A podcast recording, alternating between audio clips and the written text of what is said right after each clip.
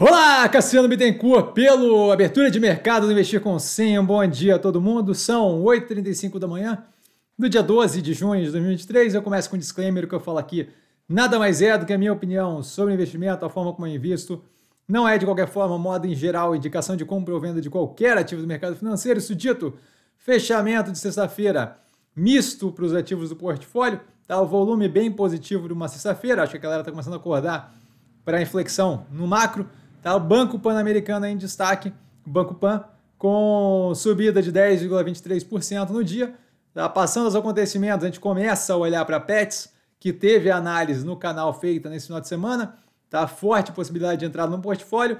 Tivemos também análise no final de semana de Ambev, Sequoia, é, a Companhia Brasileira de Alumínio e a Natura Co. Tá? Todas as análises disponíveis, é, tudo acessível também pela playlist, né? Análises 1T23.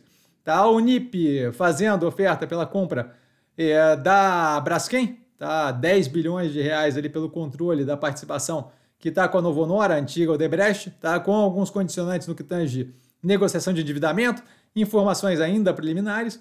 Tá? Oncoclínicas lançando follow-on, que vai ali, oscila né, entre o esperado de 700 a 900 milhões de reais, 71% follow-on secundário, então basicamente um follow-on aí para dar uma saída para um pedaço da participação, não sei se é completa um pedaço, mas parte da participação do Goldman Sachs que eles têm na companhia. Tá? MP28 da Clabin, a segunda máquina da Puma 2, começando a operar, o que é bem positivo, a última etapa de um período de investimento bem agressivo feito pela Clabin, que está no portfólio tem algum tempo. Tá a máquina de papel cartão, diferente da primeira, que é de Craftliner, agora como, como começa a fase mais forte de desalavancagem, a operação deve ter uma evolução no resultado muito agressiva, tá? E cada vez mais a melhoria do, da dinâmica ali, alavancagem versus operacional financeiro. E exportação de carne bovina com aumento de volume, queda no, no preço na exportação, para na exportação está em grande parte ali por China, continuidade, um cenário que eu vejo como bem positivo. Minerva continua extremamente alinhada, a gente deve ver é, uma continuidade do ano bem positiva, a gente vê com inclusive pressão forte negativa na arroba aqui do Brasil, que é bem positivo para a redução de custo ali da, da, da operação, certo? Então, mesmo recebendo mais fraco lá de fora, a gente acaba pagando menos pela carne aqui, o que é bem positivo, pelo gado, né?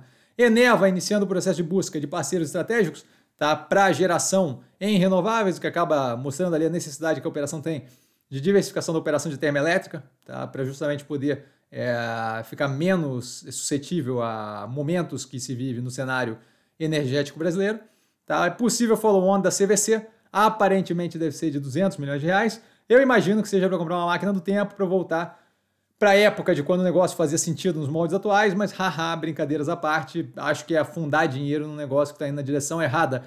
Ativos que eu estou observando mais de perto, com base no fechamento da semana passada, a gente tem Azul, tá? Soja 3, a Boa Safra Semente e Ambipar. E dúvida, dúvida estou sempre no Instagram, arroba com sim. Só ir lá falar comigo, não trago a pessoa amada, mas estou sempre lá tirando dúvida. Vale lembrar que quem aprende a pensar bolsa opera como mero detalhe. Um grande beijo a todo mundo e até mais tarde com a live no canal às 8 da noite, às 10, tá? Tirando dúvida de vocês. Valeu, galera. Beijão!